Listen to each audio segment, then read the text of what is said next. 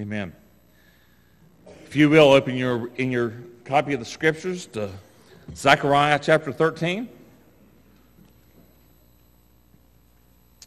We've been going through the book of Zechariah.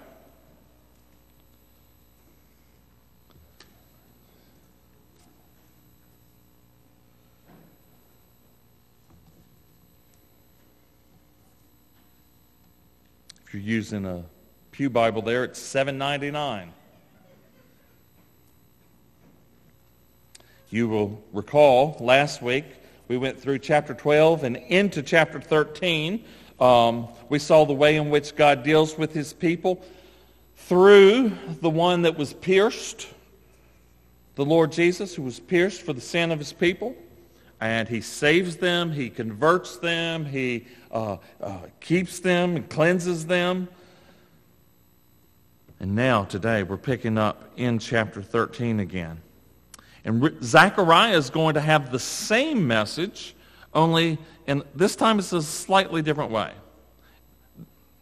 This time it's a poem, a short poem, self-contained. In between, in, in the middle of this oracle, here's this self-contained poem. And this poem is going to vividly illustrate um, what you ought to expect. Because of one who was pierced, because of one who died, this is what the life of the people of God looked like.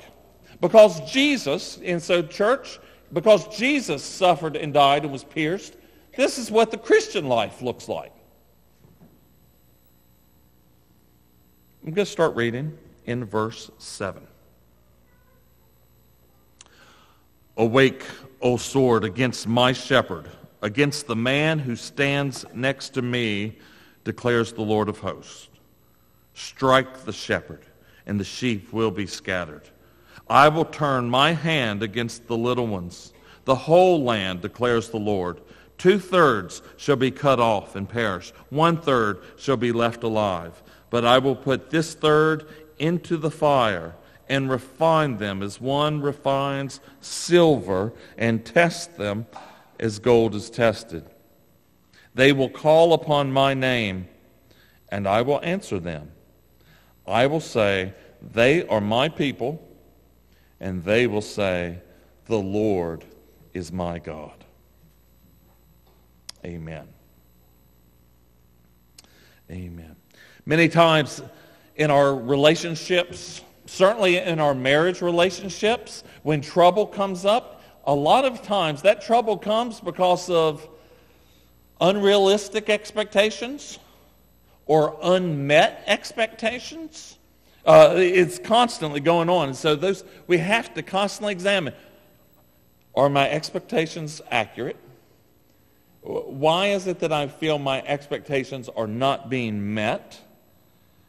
And so in many ways, Zechariah's passage here is helping us establish and to look at what are your expectations by being in the family of God. You who are God's children, what are your expectations as a believer, as a disciple? How should you live as a disciple? Well, Zechariah 13, 6 to 9 helps us. It helps us adjust our expectations so that we can be ready when the realities of life come, when the realities of the Christian life come, when trials come. How will I handle them and view them? Or when wonderful blessings come, how do I view them and handle them? The text has two major divisions. First one is just verse 7, right? You see, verse 7. The focus falls on the work of God's shepherd. He says, my shepherd. And then verses 8 and 9, in light of the work of God's shepherd, here's what life's like for God's people. Here's what it looks like. So let's look at verse 7. Start off. The work, the work of God's shepherd, the work of Christ. Uh, the first word in Hebrew highlights this drama. The first word is sword. Sword. And that sword is personified. It's addressed. Almost like the sword has a, a, a mind and will of its own. God says to this sword, awake. Awake against my shepherd. God speaks to the sword says, awake against my stri- shepherd. Strike him. Now we've met God's shepherd before, right? Back in chapters 9 through 11 where that was the theme, the Lord is our shepherd. That repeated phrase that uh, God is the shepherd of his people. And we met him, right? And we know who he is. John 10, verse 11. He's the, Jesus is the good shepherd who lays down his life for the sheep, the Lord Jesus Christ. And here we learn that the shepherd Messiah, he is going to endure the sword. The sword. Well, what's that mean? The sword is shorthand, if you would, for justice, judicial suffering, judicial death, being put to death. Notice here, and here's the shocking thing. It is God himself who calls for this awakening of the sword against his own shepherd. That's shocking, isn't it? That judicial punishment to fall on God's shepherd. It is God who calls for that. Even more astonishing, notice how this shepherd is described. Second part of verse 7 there. He is the man who stands next to me. This shepherd is the one that the Lord God can say stands next to me. That is, he's my peer. He's my uh, close relative. He's my companion. He's my associate. He's my equal. Now, who is equal with the Father? The shepherd is the Lord's peer.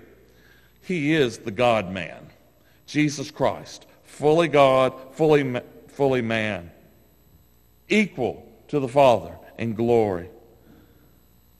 And the Lord says, remember Isaiah 53, the Lord lays upon him the iniquity of us all.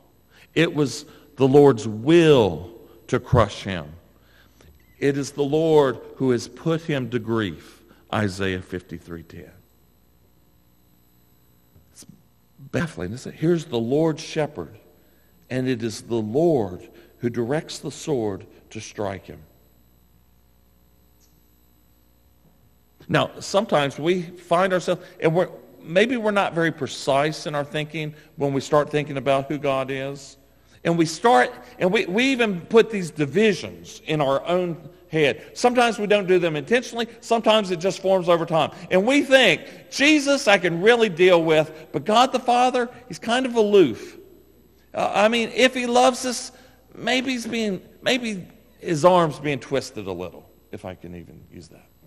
Maybe he has to be persuaded to love us. Maybe Jesus you can relate to, but the Father is unapproachable and distant, and uh, you're not even sure if he wants anything to do with you because you really know who, what you're like. Maybe you had an earthly father that was that way, and you've just associated those things with your earthly father to thinking about God the Father. Sort of aloof or distant or grudging with his love. Yeah, he'll love you, but you're really going to have to put into it. But that's not what this text is teaching us, is it?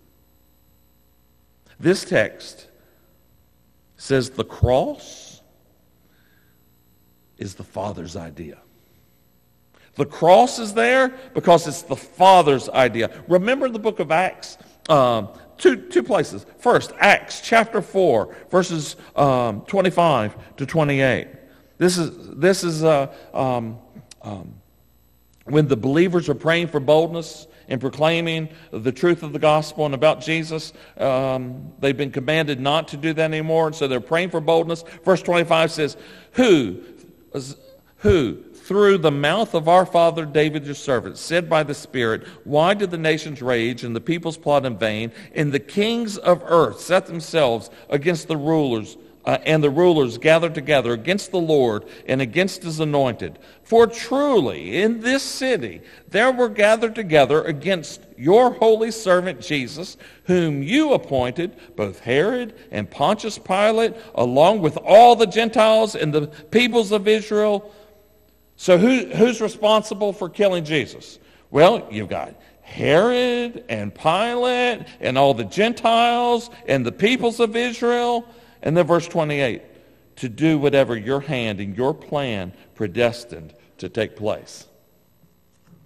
It wasn't just Herod and Pilate and the Gentiles and the people of Israel. Were they responsible for their sin? Yes. But it's also the plan of God, isn't it? The cross is the plan of God. That was Peter's message on the day of Pentecost. Acts chapter 2, verses 22 and 23. Um, when Peter is preaching, the Spirit comes and Peter's preaching says, Men of Israel, hear these words. Jesus of Nazareth, a man attested to you by God with mighty works and wonders and signs that God did through him in your midst. As you yourselves know, this Jesus was delivered up according to the definite plan and foreknowledge of God. You crucified and killed by the hands of lawless men. Were they responsible for their murder of Jesus? Yes, lawless. You crucified. Was it also God's plan and foreknowledge that the, that the shepherd would be struck? Yes. God so loved the world that he gave his only son. God demonstrated his love for us in that while we were still sinners, Christ died for us. Behold, what manner of love the Father has given to us that we should be called the sons of God. So do not divide that in your head. Do not think Jesus really loves us and died for us, but the Father doesn't really love you. No, no, Jesus died because the Father loves you. That's why Jesus comes and dies.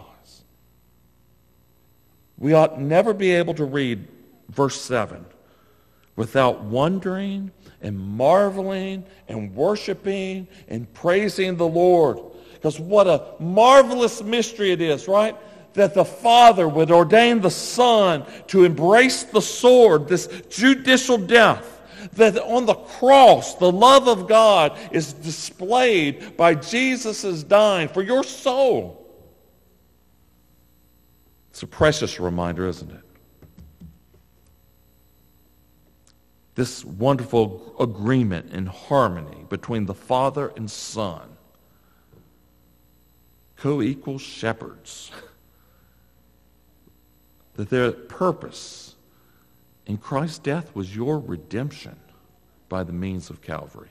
I, I, we sing the song, Stricken, Smitten, and Afflicted. I love the line Many hands were raised to wound him. None would interpose to save, but the deepest stroke that pierced him was the stroke that justice gave. Not nails, not a cat of nine tails, not even thorns. That judicial punishment from the Father, not for his sin, but for our sin. That's how much he loves you. But the great burden of this passage is not on the work of Christ.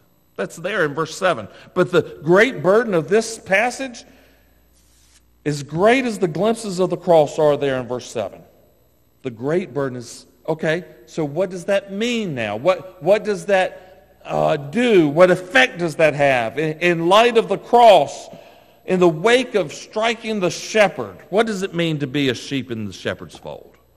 What's it mean? If Christ has died, what does it mean? What's the normal Christian life look like? And, and that's what the rest of the verses are going to help, help us with. Verses 8 and 9. Is what, what does it look like to live a Christian life? And there's four things that we're going to see. First off, I want you to see the reality of persecution. It's real expected. The uh, purpose of trials. So maybe you go through sore trials and difficult trials there is purpose in those things, and we're going to see that uh, there in the first part of verse 9. Second part of verse 9, there's this promise of prayer. And then finally, and, and this is the most glorious thing, here's the peak of it all intimacy in God's covenant. So let's just walk through those. So, strike the shepherd. The sheep will be scattered. I will turn my hand against the little ones. The whole land declares the Lord. Two-thirds shall be cut off and perish. One-third shall be left alive. When the shepherd is stricken, sheep scattered, decimated even. Only a remnant remains. Only a third part is left. Jesus quotes this passage in Matthew 26, verse 31, about what's happening in his death.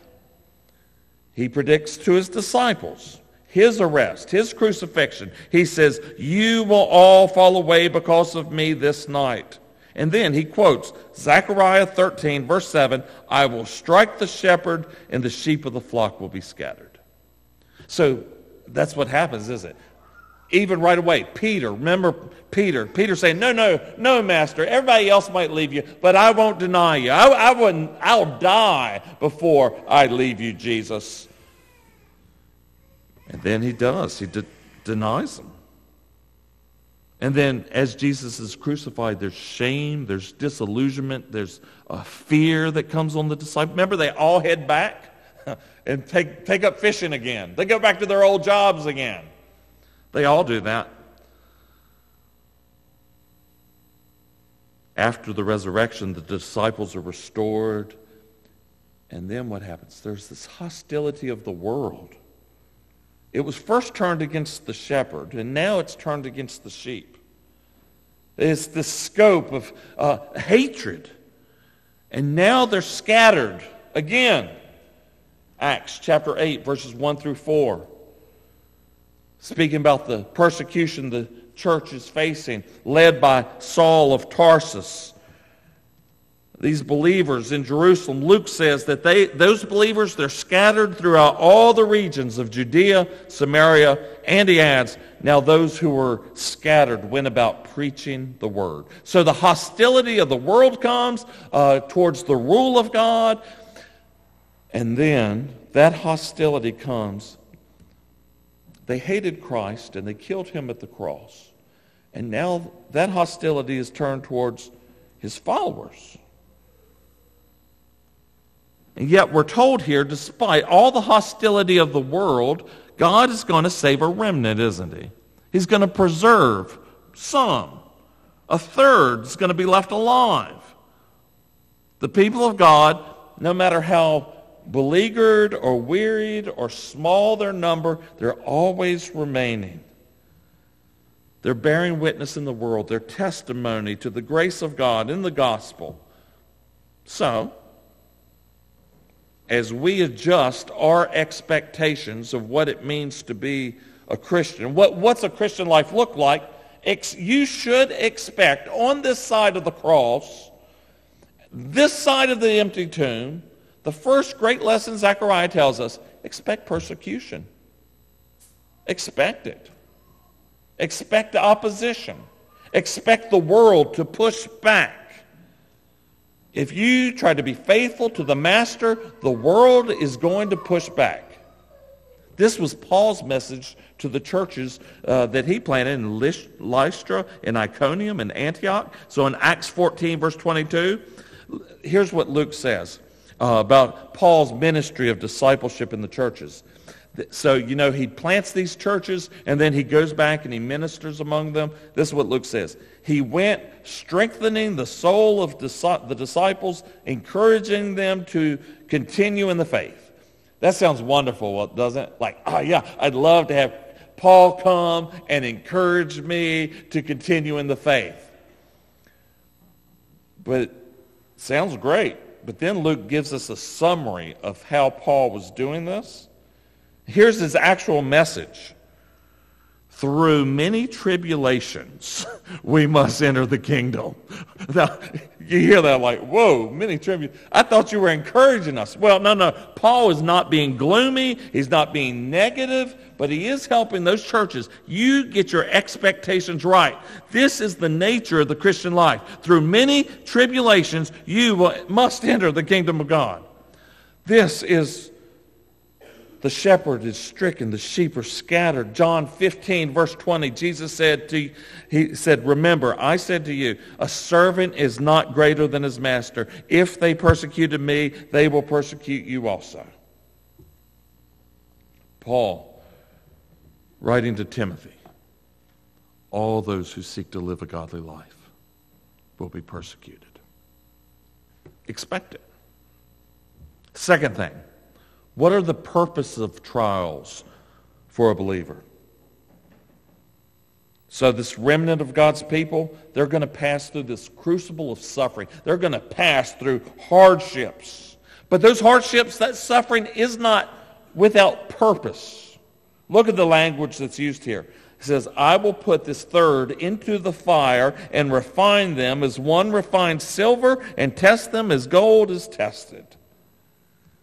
So, if you expect sufferings as you follow the Good Shepherd, know this. Those sufferings are not pointless. They're not endless things. They're not empty. They're not meaningless. They have purpose. You might not always know that purpose. You might not ever in this life know the, the purpose. But you understand this. They do.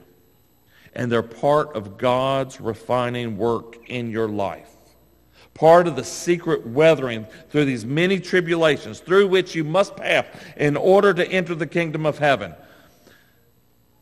We have to interpret them correctly. What's going on? Why are these sufferings here? What's God doing through our sore afflictions? 1 Peter chapter 1 verses 6 and 7. That's what he says. To those believers that are in Asia, Peter writes, uh, they're rejoicing in salvation. He writes, though now for a little while you have been grieved by various trials so that the tested genuineness of your faith would be more precious than gold that perishes, though it is tested by fire. It may be found to result in the praise and the glory and honor at the revelation of Jesus Christ.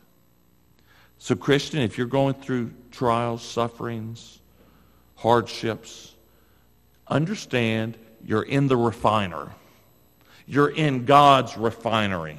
That is the Christian life. That is what tribulations do in our lives. We're in the refinery, and uh, that refinery is burning off the dross so that what? Our faith in Jesus Christ might be found on that last day to the praise and glory and honor of him who's coming for us.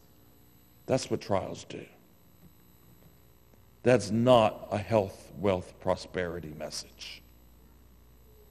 In this world, you will have tribulation. You will suffer. But those sufferings are not meaningless. This world is, there's not one bit of this world that's out of God's control. Those sufferings have purpose and meaning. Uh, Zechariah is teaching us to sing when through, through fiery trials your pathway shall lie. My grace all sufficient shall be thy supply. The flame shall not hurt thee. I only design thy dross to consume, thy gold to refine. God's teaching us, trust me. When, when life's hard, trust me. Trust me. Lean on me. Trust the Lord. When nothing comforts, when there's no help, when everyone else is gone. You can trust the Lord. He's teaching us to trust in him, even now. Third thing. You see this persecution. You see the purpose of trials. Look at prayer, the promise of prayer. This is marks the Christian life. This marks what it is to be in the shepherd's flock.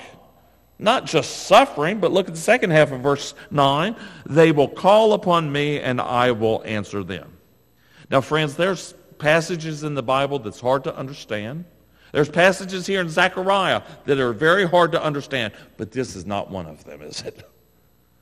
You call upon the Lord and he hears you. He hears you. He answers. He answers. You will call on my name, and I will answer you. You follow Jesus in the valley of suffering and tribulation and trials, and he's refining you. And you're in that painful crucible of affliction, and you're clinging to the promises of God. And God says, call on me in the day of trouble, and I will answer you. Psalm 50, verse 15. Isaiah 65, verse 24. Before they call, I will answer. Yet, while yet they are speaking, I will hear. Prayer is this. Uh, yes, we go through these trials in this life, and God is refining us, but we're not left alone. He has given us this glorious provision in our suffering, and that's prayer. Prayer. So imagine when your children are hurt, parents, when they get hurt or they're, they get in trouble or they're scared, and you're the first one they run to, right? Mommy, mm, and they run. They want comfort. They want counsel. They want healing, support. And boy, if our kids were hurt and they went elsewhere to find that, it would hurt.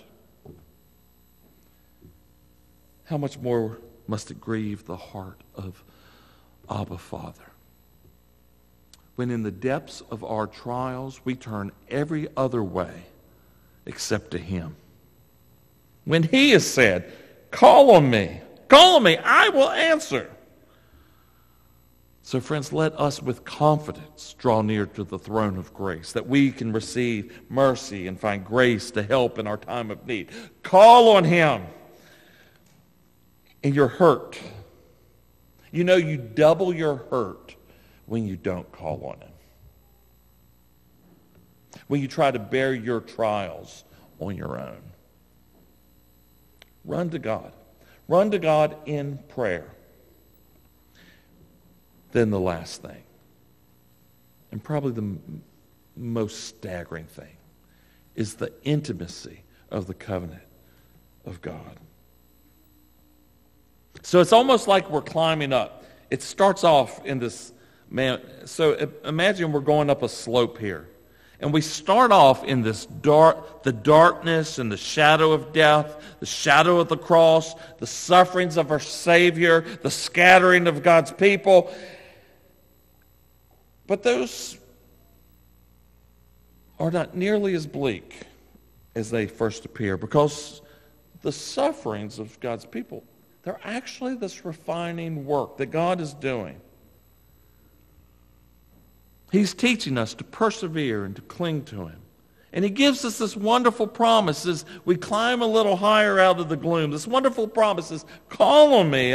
you call on me. I will answer you. And then with that, we get to the summit. We get to the top of this pit. And the shadows all pass away. And now there's this pristine, glorious light of gospel truth. And that's the last part of verse 9. I will say, they are my people, and they will say, He is my God. Those words, friends, run across the whole course of the Bible. Those very words. That is the heart of God's covenant of grace.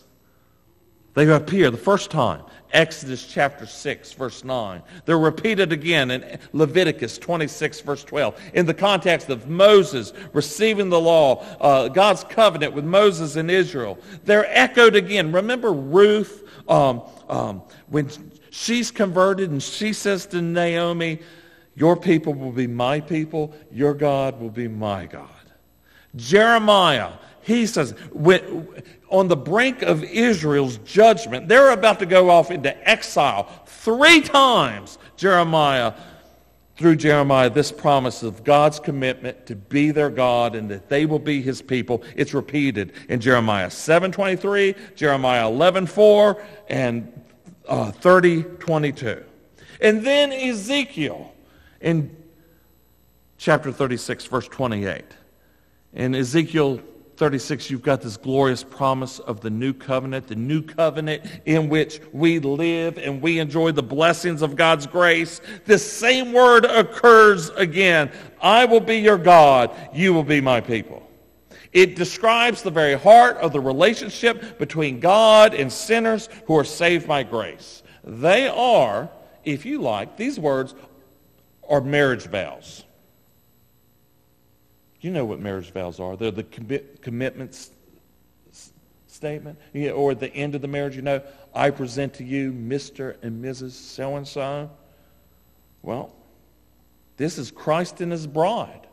This is God in his grace. He takes us. He takes us for his own to have and to hold from this day forth forevermore. And we take him to be our God. And like this marriage, these words speak to us of the intimacy and the union and the communion with Almighty God. And one day, there's going to be a great marriage supper, right? Marriage supper of the Lamb, where our bridegroom will come and come for his people. Flip with me to Revelation 21, verse 3.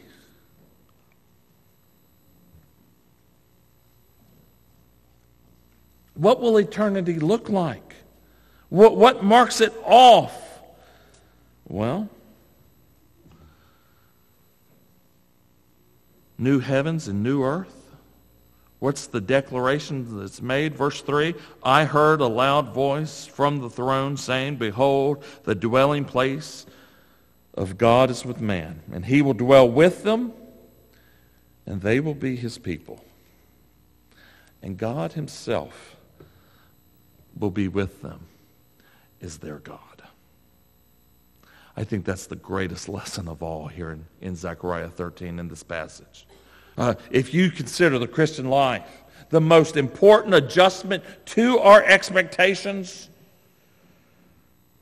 this text is teaching, here's the principle, right?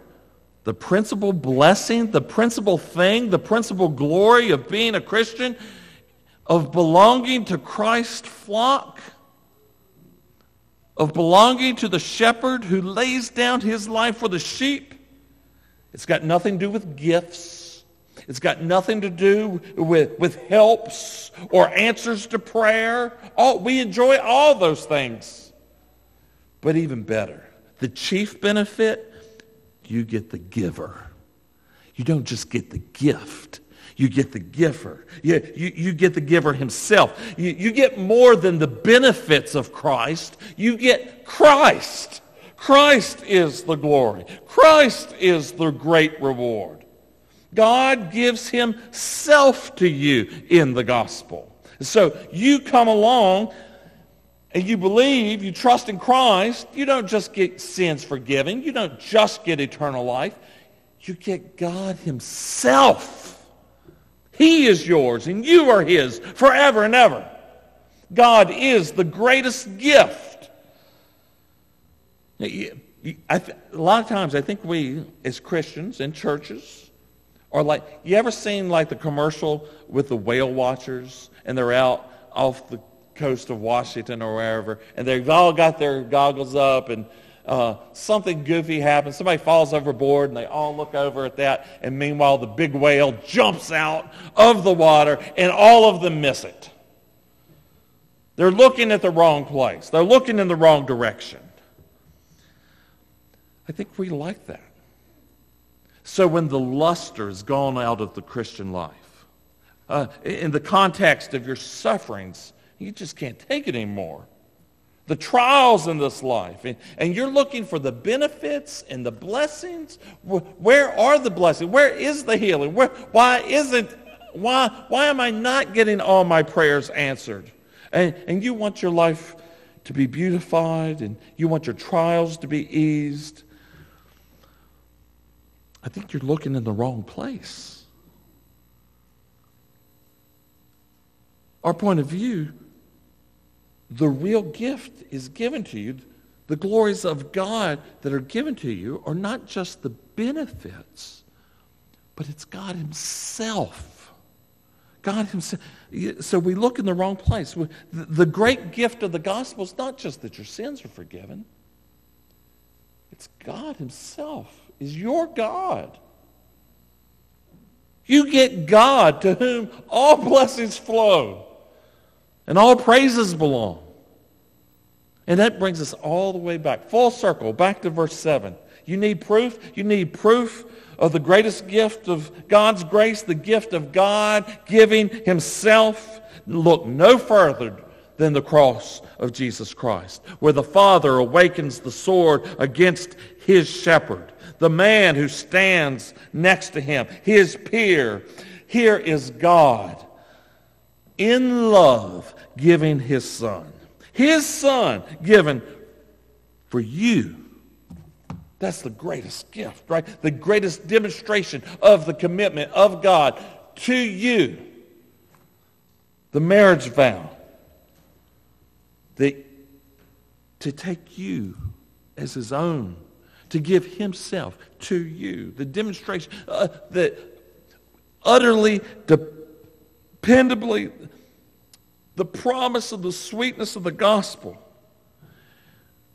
is seen in the cross, isn't it? That Christ takes on flesh, takes death's sting. He's now glorified at the Father's right hand. And God is yours through faith. He is yours, not just benefits. Him. Friends, are you missing the wonder of it? Are you looking at the wrong side and do you miss the beauty of what's there? God just doesn't give you benefits. He gives you himself. Himself. Maybe your expectations have been all wrong. Because all that you ever pray for or want or long for is less trial even those, those trials are God's refinery. Or, or maybe it, it, it, it's you want ease in this life. No, there will be sore afflictions. And maybe when those trials come, you've gone other places. Well, God says, no, no, call on me. I will answer you. He will answer you. And he'll give himself to you. Has he given himself to you? Is that beautiful marriage say, is that yours? Can, can you say, I am his and he is mine? Is that where we are? Well, let us. Let us go to him. Let's cry to him. He hears us. And he's given us the most precious thing of all, himself. Let's pray, shall we? Lord, we pray. We look to you and trust in you. We thank you for the truth of your word, the, uh, the, the, instruction that we have here. So, Lord, I pray for those that are not believers. I pray even right now that they would look on Jesus who was pierced because of our sin. And through faith and trust in believing, may they come to him and receive him as their own Savior. Lord, teach us as your people to have right expectations, to not be surprised at persecution, to understand the purpose of suffering, to be calling out to you, to, to, to enjoy and to exercise this glorious privilege of prayer that is ours in Christ. And let us treasure more than anything the greatest treasure of all, you. And Lord, we long for that day when our faith becomes sight, when the clouds are rolled back and the, the trump sounds and Christ descends and uh, that glorious gift will no longer just be by faith, but on that day we will be with you and we will be your people and you will be with us as our God forever and ever. Amen.